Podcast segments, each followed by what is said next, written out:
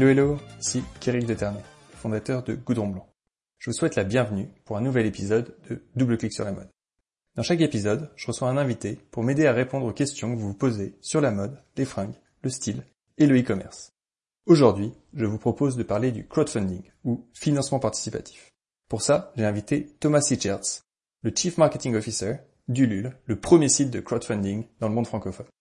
Ensemble, nous avons eu une discussion passionnante sur les coulisses du financement de projet et du lancement de jeunes marques. Bonjour à tous, j'ai Thomas Sichters avec moi, Thomas, directeur marketing du LUL. Hello Thomas. Hello, hello, bonjour. Écoute Thomas, c'est un plaisir de t'avoir au, micro de Double Clic sur la mode. Je voulais parler avec toi du crowdfunding et de toutes les implications du crowdfunding euh, autour du monde, du monde de la mode. Euh, le crowdfunding est un, un, des piliers de la création de jeunes marques de mode. Je pense qu'on va avoir beaucoup, beaucoup à parler là-dessus. Oui, enchanté. Merci de, de m'avoir reçu pour le podcast. Pour commencer, j'adorerais que tu nous expliques un peu plus le concept du crowdfunding, parce que j'imagine que tout le monde n'est pas encore euh, familier avec cette idée. Ouais.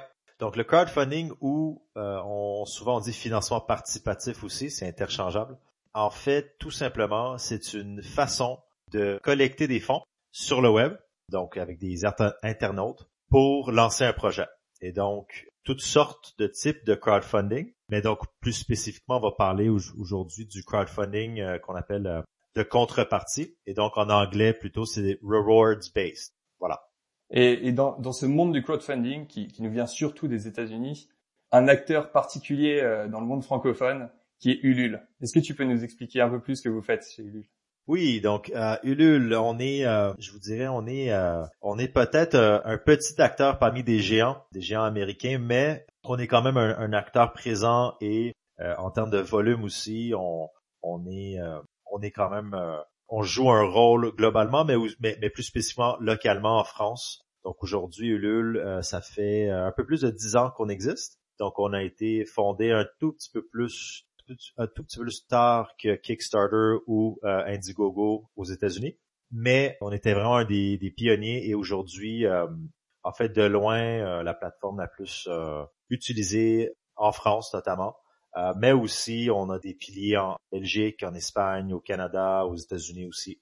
Et donc Ulule, en fait, ce qu'on fait, c'est qu'on aide les créateurs, les entrepreneurs, les porteurs de projets à se lancer, donc à réaliser euh, ce que j'appelle, ce qu'on appelle leurs bonnes idées, donc leur, euh, que ce soit des projets euh, entrepreneuriaux ou des projets d'assaut pour lever des fonds ou pour faire des préventes pour des produits que des entrepreneurs ou des marques veulent lancer. Et je vous dirais qu'on, depuis le début, en fait, Ulule en 2010, on était vraiment une plateforme où on permettait aux personnes de collecter des fonds mais à travers le temps, en fait, on a vu euh, une tendance se développer. Donc aujourd'hui, Ulule est vraiment positionné comme acteur euh, euh, dans l'impact. Donc la, grande majorité des projets qui se financent sur Ulule sont des projets à impact avec un but derrière leur projet. Et donc, on est très fiers de cela parce que notre plateforme, on, a permis de donner des, ailes à des, projets qui, ben, eux, font changer le monde et améliorent le monde.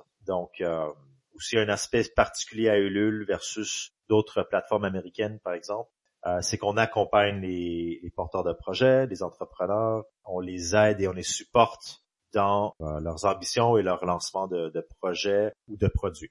Et, donc, quels sont les types de projets qui sont financés sur Ulule? Euh, En fait, c'est assez intéressant parce qu'il y a quand même une grande variété. Ce que j'aime souvent décrire comme projet type chez Ulule, c'est des projets qui parlent à une communauté et c'est souvent aussi des projets qui ont un aspect quand même créatif, un aspect innovant dans leur approche. Aussi souvent, euh, le type de projet qui, qui arrive chez Ulule, c'est des projets qui, c'est des tendances qui s'en viennent. Donc souvent, en fait, nous, on, on a ce qu'on voit sur Ulule, en fait, on souvent euh, quelques années plus tard va devenir ce qui est cool, ce qui est hip, ce qui est populaire dans le mainstream. Et puis en termes de, spécificité de projet, ben c'est sûr qu'on a beaucoup de projets dans le, monde euh, euh, créatif qui se financent, donc que ce soit des films, euh, que ce soit des, musiciens qui financent leur carrière, mais aussi, bien entendu, on a beaucoup, beaucoup de projets citoyens qui se financent sur la plateforme, que ce, que ce soit des assos ou des groupes, des organisations. On a des projets citoyens, mais aussi on a des, une grande partie, et ça c'est la grande partie qui évolue beaucoup, beaucoup, beaucoup et qu'il y a beaucoup de, on voit beaucoup de demandes dans ce genre de projet-là. C'est des projets euh, entrepreneuriaux à mission, donc des projets à impact, que ce soit dans la mode, euh, que ce soit dans tout ce qui est euh, développement de nouvelles technologies, que ce soit dans, voilà, dans les, aussi dans tout ce qui est bien-être, donc tout ce qui est les déodorants et, les shampoings et tous ces, types de, produits et projets-là. Et puis sans, sans oublier, bien entendu, une forte forte présence de projets euh, liés à l'édition, donc des, des, projets de, de livres, euh, des projets aussi de que j'appelle un peu entre guillemets geek, donc beaucoup de cartoons, beaucoup de aussi de, jeux de plateau. Donc ça c'est un peu plus dans le côté créatif. Mais, mais toutes les catégories en fait euh, sont vraiment dans une belle croissance. Donc un beau mix de, de, projets variés. Donc il y a vraiment une grande diversité de projets. Et par, parmi parmi ces projets, donc tu disais ils ont une tendance à être euh, en amont de ce que après on voit euh, plutôt euh, étant popularisé dans, dans, le monde en général. Quels sont ces types de, de, tendances que vous avez pu observer qui vont arriver un peu plus tard, un peu en termes de mainstream? Il y en a plusieurs. Mettons si je prends, si je vais prendre spécifiquement la mode. Il y a un beau projet phare chez nous qui a été financé en, en fait, un, un des projets, parce que ce créateur, celui que je vais parler maintenant, il, a fait plusieurs projets sur Ulule. Mais un de ses projets phares, le premier, ça a été les jeans 1083, euh, donc 1083. Et donc, euh, ça, ça, a été une paire de jeans euh, qui a été... et, en fait, je pense que c'est aussi des, des sneakers par après. Mais en fait, c'était des produits qui étaient très, très focalisés sur le Made in France. Donc, qui voulaient faire leurs produits en France et qui aussi voulaient fabriquer des produits en soutenant les euh, artisans de la France et aussi des produits qui étaient plus responsables et euh, que tu pouvais utiliser d'une manière euh, ben, ben, pas les jeter, donc les réutiliser sans arrêt parce que c'est des bons produits fabriqués en France. Donc ça, ça a quand même été ce genre de projet-là, ça a été quand même une tendance au tout début chez Ulule. Par après, un autre projet que j'ai moi-même accompagné il y a maintenant un an, un an et demi, ça a été les baskets euh, recyclées Corail. Euh, ça, ça a été un beau projet. Euh, et, après qu'ils se sont lancés, on en a vu beaucoup, beaucoup aussi qui ont qui ont déboulé après parce que c'était un sujet qui, touchait les, les consommateurs et les contributeurs. C'était les, les souliers qui ont été qui ont été faits de, produits recyclés, de, de plastique recyclé. Donc, c'est ce projet-là, les, deux fondateurs, ils allaient pêcher, pas eux spécifiquement, mais leur, leur prestataire allait pêcher, repêcher du plastique euh, dans les océans, qui a été jeté, donc du plastique euh, qui polluait les océans. Ils, ont repris ce plastique-là et ils l'ont converti euh, dans des, des baskets qui sont super beaux et aussi bah, qui réutilisent des produits polluants pour en faire des nouveaux produits. Donc ce genre de, de projets-là ont, vraiment lancé des tendances par après. On a vu le mainstream après qui, qui ont vraiment adopté ce type de projet-là.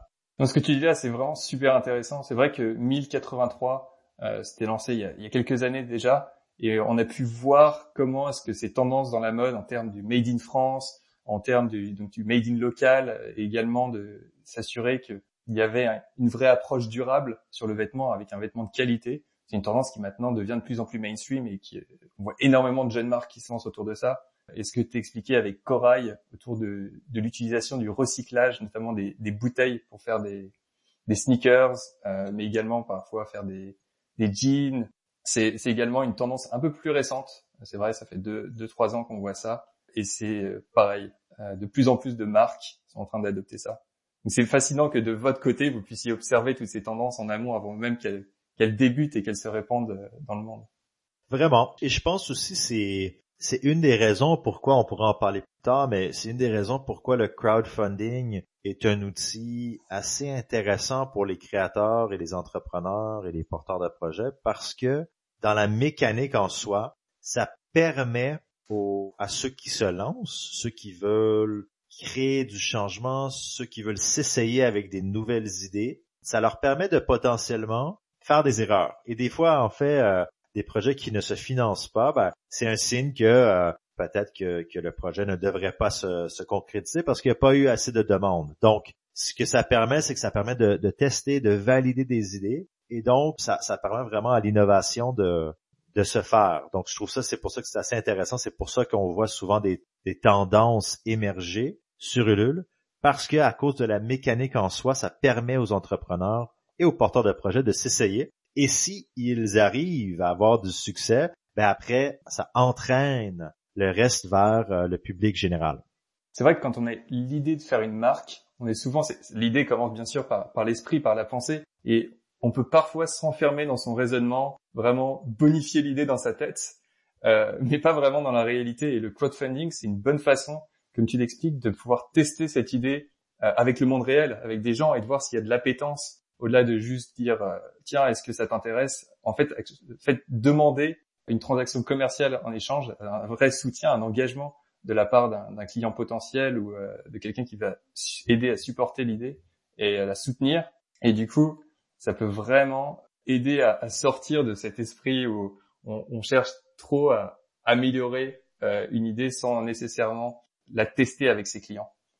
Ouais, exactement, exactement. Et, et l'ayant fait, moi, j'ai ayant lancé une campagne euh, de crowdfunding qui a eu un, beau succès euh, il y a longtemps, déjà en 2013. On je l'ai vécu moi-même et je l'ai vu que quand tu te, quand tu commences à parler des vraies personnes, des vrais clients potentiels, quand tu commences à avoir ces échanges, c'est là que tu apprends le plus et c'est là en fait que tu peux vraiment euh, accélérer ton lancement, tu peux accélérer ton, ta progression ou à l'inverse ajuster ta progression et ajuster certains éléments pour à la fin avoir du succès.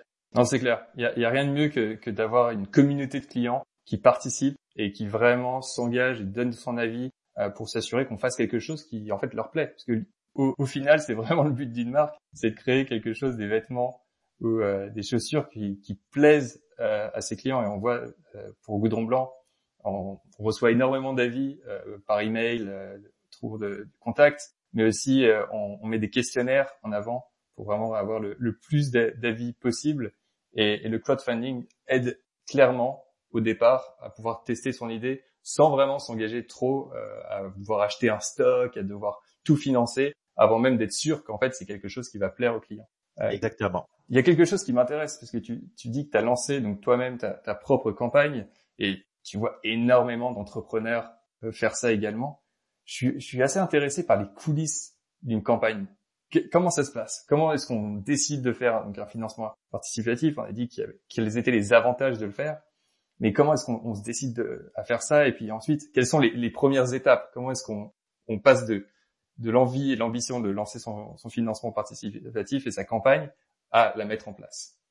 C'est une très bonne question euh, par rapport aux coulisses parce que la raison pourquoi c'est intéressant comme question, c'est que souvent la perception de se lancer en affaires, comme tu le sais, parce que ça fait longtemps que tu es, en affaires avec le goudron blanc, mais quand tu te lances dans un crowdfunding, la perception c'est que ça va être amusant, ça va être ça va être un, projet qui va avoir le succès. On est très ambitieux, on est très positif quand on se lance. Mais la réalité, c'est que, je vais utiliser un peu d'anglicisme, mais c'est que le crowdfunding, c'est de facto très messy. Donc, c'est très désorganisé, c'est très, c'est un processus qui est très vivant et, quand je veux dire vivant, c'est que tu peux au, du mieux possible te préparer pour un lancement, mais tu ne réalises pas ce qu'il faut que tu fasses tant que tu n'es pas dans le moment présent. Et donc, je fais souvent des webinaires euh, chaque semaine pour euh, les nouveaux, euh, les, les, ceux qui arrivent chez Ulule et, et, je leur explique que ce que vous pensez dans votre, ce que vous imaginez dans votre tête par rapport à l'objectif que vous allez atteindre et la façon que vous allez atteindre cet objectif, c'est complètement faux parce que vous allez probablement sous-estimer l'énergie et l'effort que ça va vous prendre pour aller chercher votre euh, objectif et vous allez probablement réaliser que vous n'avez pas besoin de vous préparer sur plein de choses que vous pensiez qu'il faut que vous, que vous prépariez, mais vous allez vous réaliser que vous n'êtes pas assez préparé sur certains aspects qui sont ultra importants. Et donc, dans les coulisses euh, d'un lancement d'un crowdfunding, ce qui est un peu challenging, c'est il y a beaucoup à préparer. Donc, il y a des, et on, souvent on recommande de préparer une, une, vidéo, de faire des belles photos, de faire un descriptif, Euh, donc en soi, il y a quand même euh, des médias à préparer, il y a quand même des, des choses visuelles et à, faire. Mais le gros, l'important d'un crowdfunding, c'est dans la phrase même le crowd. Et donc, c'est est-ce que tu peux préparer une communauté à euh, recevoir ce que tu leur présentes? Et c'est là un peu que, que dans, la, dans les, les coulisses, ce qui se passe, c'est que les personnes ne réalisent pas qu'ils doivent bien préparer leur, communauté et ne réalisent pas qu'en fait, des fois, il y a plein de choses qui arrivent en préparation d'une campagne ou même pendant la campagne qu'ils ne savaient pas que, que, ça allait arriver. Et donc, pour faire un peu un résumé un tout petit peu simple, euh, les coulisses du crowdfunding sont, c'est beaucoup de haut, beaucoup de bas.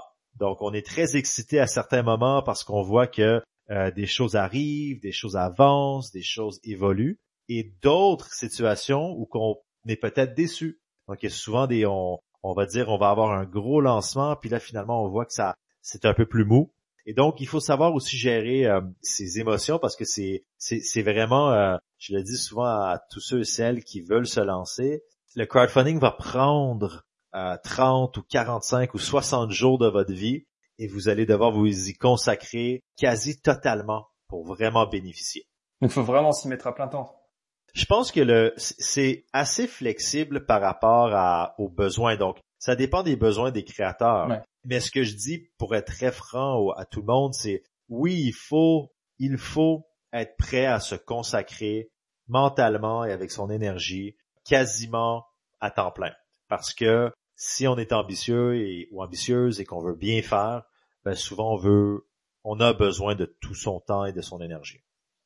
Non, ton, témoignage est super amusant parce que c'est vrai que quand on regarde, pour tous ceux qui ont déjà participé à une campagne en, la finançant ou euh, ceux qui ont juste regardé euh, ce qui se passe sur Ulule, euh, ça a l'air assez facile quand on regarde de l'extérieur. Il faut faire une belle vidéo, des belles photos, ce qui peut être compliqué quand on rentre dans les détails, mais sur de façon superficielle de l'extérieur, ça, ça a l'air simple. On fait quelques trucs qui ont l'air sympas, on lance notre idée et puis puis c'est parti. Et ce que tu expliques, c'est que vraiment c'est beaucoup plus difficile et notamment euh, déjà il faut créer tous ces formats de médias qui il faut qu'ils soient bons et de bonne qualité. Et c'est vrai qu'au cours des dix dernières années, on sent qu'il y a un niveau, ça s'est vraiment professionnalisé. On n'est plus avec des, des vidéos qui sont assez amateurs. C'est vraiment une qualité de vidéo qui, qui est très très professionnelle.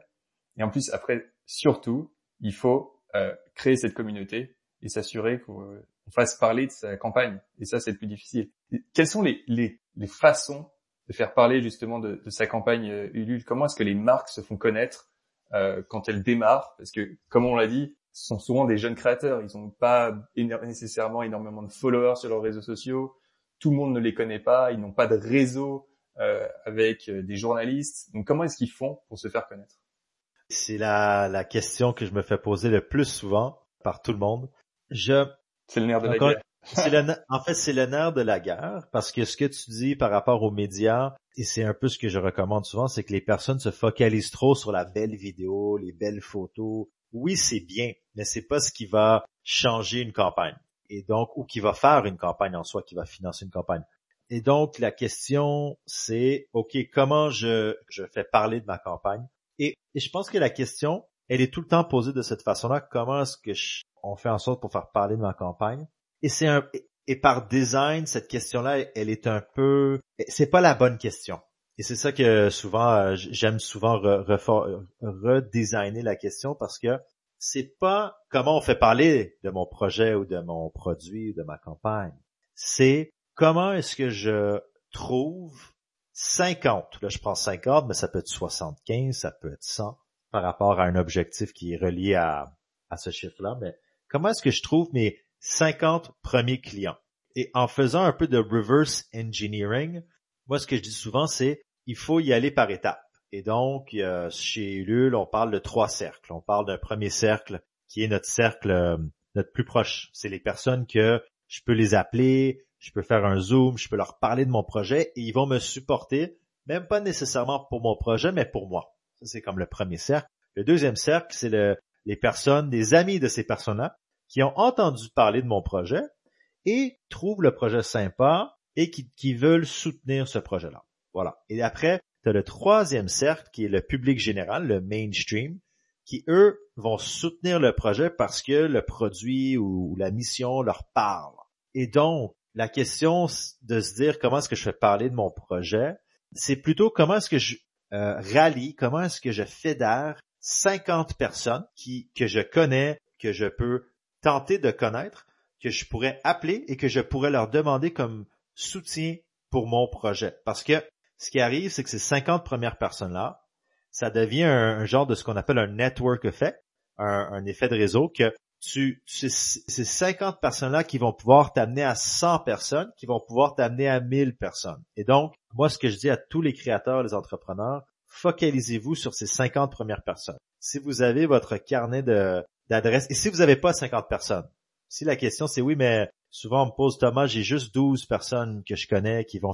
Ben, donc là, le challenge, ce n'est pas de dire comment est-ce que je vais parler au public, c'est 50 euh, moins 12. Donc là, il faut que j'aille parler à ou rencontrer 38 personnes, que ça soit dans un réseau professionnel, que ce soit des amis d'amis. Il faut que j'aille rencontrer 38 personnes, que je leur parle, que je, j'ai une relation humaine avec eux et que les personnes disent, wow, cette personne, ce créateur est sympa, cette marque, elle est sympa. Je vais la soutenir quand le projet va se lancer. Ces relations humaines, ben, une fois que tu as ça, après tu peux bâtir ton approche pour te dire comment est-ce que je fédère les 50 prochaines personnes qui, eux, vont peut-être provenir de mes 50 premières personnes, etc., etc. Et donc, moi, je, je dis tout le temps de focaliser sur ces personnes-là. Et donc, ça dépend de l'entreprise ou de, du, créateur parce que certaines personnes vont pas avoir de communauté, mais par exemple, dans le cas de, si je prends l'exemple de Corail, qui a fait une fureur euh, sur Ulule, ils ont, je pense qu'ils ont, fait euh, des préventes de 2000 ou 2500 paires de souliers en 30 jours. Ben, eux, en fait, ils avaient euh, une des raisons qu'ils avaient eu cette popularité, c'est que ils avaient fait un post sur LinkedIn en amont et ils avaient ils avaient démontré euh, leur euh, leur design. Et, ce post-là, je pense qu'il y avait eu 50 000 likes. Bon, pourquoi il y avait eu 50 000 likes? Je peux pas vous répondre pourquoi ça a touché les personnes, mais ça a touché des personnes. Et donc, avec ce post-là, qui, qui est devenu viral, ils ont pu aller chercher quasiment 1000 personnes en, en amont de leur campagne. Et donc, quand leur campagne s'est lancée, ben, ils avaient déjà 1000 ou 1500 personnes qui étaient prêts à acheter. Donc, c'est comment est-ce que euh, un créateur peut designer sa campagne en amont pour s'assurer qu'ils aient une chance de d'aller toucher le grand public cible, le mainstream, euh, le troisième cercle qu'on appelle. Donc voilà, c'est une réponse un peu longue à ta question qui est, en fait, c'est parce que c'est une question qui est ultra euh, importante euh, et, qui est au cœur de notre métier, c'est comment aller rejoindre ces personnes-là. Et donc, nous, on recommande souvent, euh, bon, il y a toutes sortes de manières. Tu peux créer un groupe Facebook, tu pourrais créer des groupes LinkedIn, tu pourrais, tu tu pourrais, comme tu fais très bien, comme tu avais très mentionné, tu pourrais demander du feedback à des personnes sur Instagram ou tu pourrais, aller parler à d'autres marques qui, eux, vont peut-être t'aider à faire promouvoir ton message ou, ou demander des, du feedback à des clients potentiels qui, eux, après, en ayant ce genre d'attachement à ta marque parce que tu leur as, tu les as inclus dans un processus, mais là, ces personnes-là, ils vont venir te soutenir parce qu'ils se sentent comme s'ils font partie de ta marque, etc., etc. Donc, il y a toutes sortes de petites mécaniques pour essayer de générer une communauté ou de fédérer euh, tes premiers clients. Et là, on vient de parler donc des, jeunes créateurs qui doivent fédérer leurs premiers clients. Est-ce que vous voyez également des, des marques existantes qui, elles, ont une communauté qui les soutiennent déjà venir euh, faire du, du, crowdfunding? Également. Oui, de plus en plus. Je dirais que bon, il y a une marque qui m'échappe. Il y avait une grosse marque, euh, une grande marque euh, française qui avait lancé un Ulule. Euh, je pense que c'était une marque de, de sous-vêtements. le nom m'échappe, mais je l'avais vu le mois passé qu'ils avaient lancé. On était surpris. On le mettra dans, les, dans, les, notes du podcast. Exact. Ouais, je te la, je te la montrerai après. Je, je, je... Et, et, et en fait, si je peux peut-être prendre un exemple d'une une marque existante, elle est, c'est une petite marque quand même, mais une belle marque existante qui roule bien, qui c'est ils ont une campagne live présentement, c'est euh, la marque Hero qui euh, qui présentement fait euh, une autre, je pense c'est leur je pense c'est leur troisième campagne, je pense, je vais pas dire des bêtises, mais je pense c'est leur trois ou deuxième ou troisième campagne où ils font des des t-shirts et des jogging recyclés. Et donc avant, je pense que leur première campagne, leur toute première campagne, c'était sur le sweat 100% recyclé. Et là, aujourd'hui, ils ont une campagne qui est euh, des jogging et des t-shirts 100% recyclés. Donc, ça, eux, ils sont revenus et, et, de plus en plus, on voit des, des en fait, des marques qui ils se disent, ben, je vais lancer sur Ulule parce que ça me fait un beau coup de, eux, ils voient ça comme un coup de, de, de communication. Ils se disent, ben, je vais le faire, on va aller euh, reparler à une communauté comme chez Ulule, on, on va tenter de, de faire un, un beau boom pendant 30 jours. Et au lieu, pour eux, au lieu de faire du marketing standard, ben, c'est du marketing de contenu. Ils utilisent ça comme du marketing de contenu en lancement de produits. Donc, de plus en plus, oui, on voit des marques qui reviennent lancer sur Ulule euh, pour tester des nouveaux produits ou tout simplement pour se dire, ben là, cette année, on veut faire un autre, petit coup de, de, com et on va utiliser cette campagne comme coup de com. Et on le disait, donc la communauté, c'est le nerf de la guerre. Est-ce que vous voyez donc les marques doivent venir avec leur communauté, les entrepreneurs doivent venir vraiment créer leur communauté euh, pour qu'ils adhèrent au projet sur Ulule?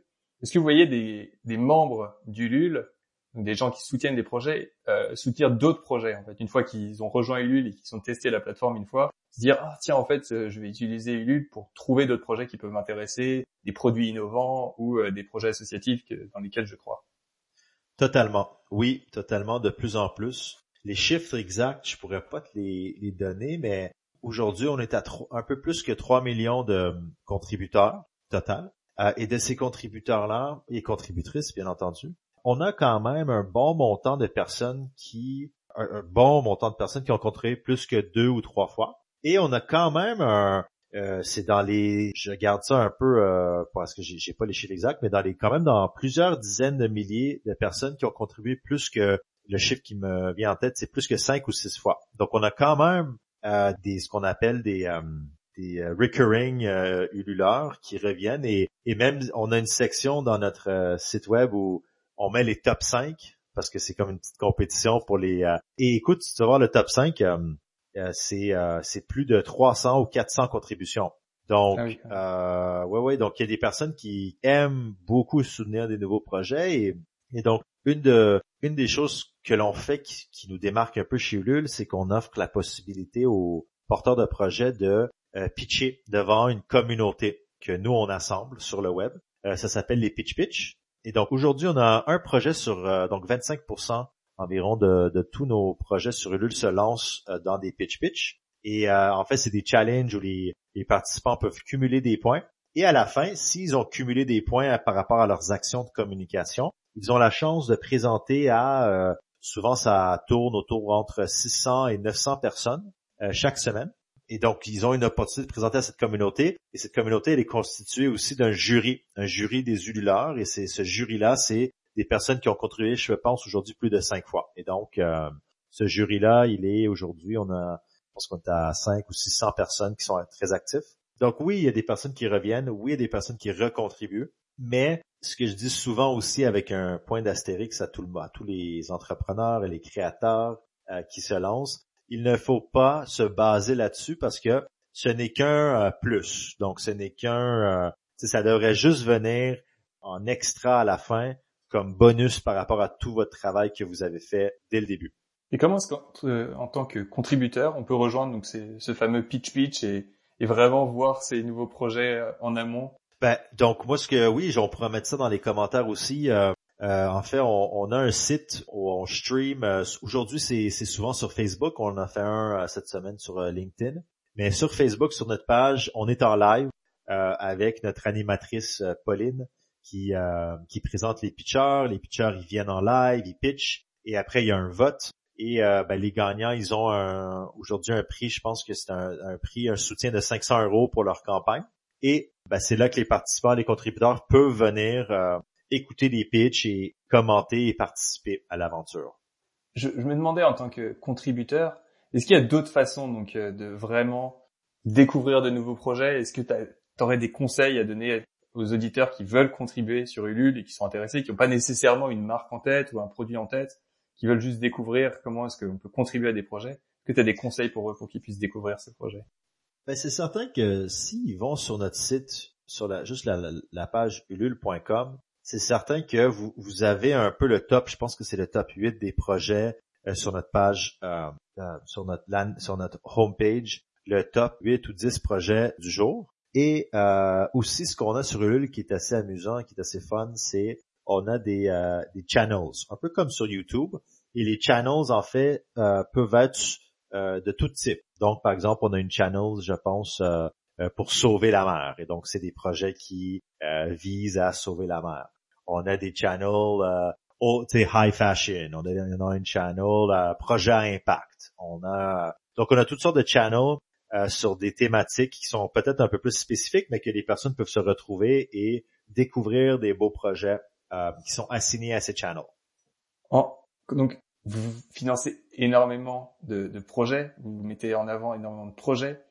Euh, je me demandais, est-ce qu'il y a des, projets genre vraiment improbables qui ont gagné énormément de, traction, qui ont eu beaucoup de succès, quelque chose qui vous n'aurez pas imaginé que, que ce projet puisse exister, voir le jour, des, des idées vraiment innovantes ou quelque chose de vraiment surprenant?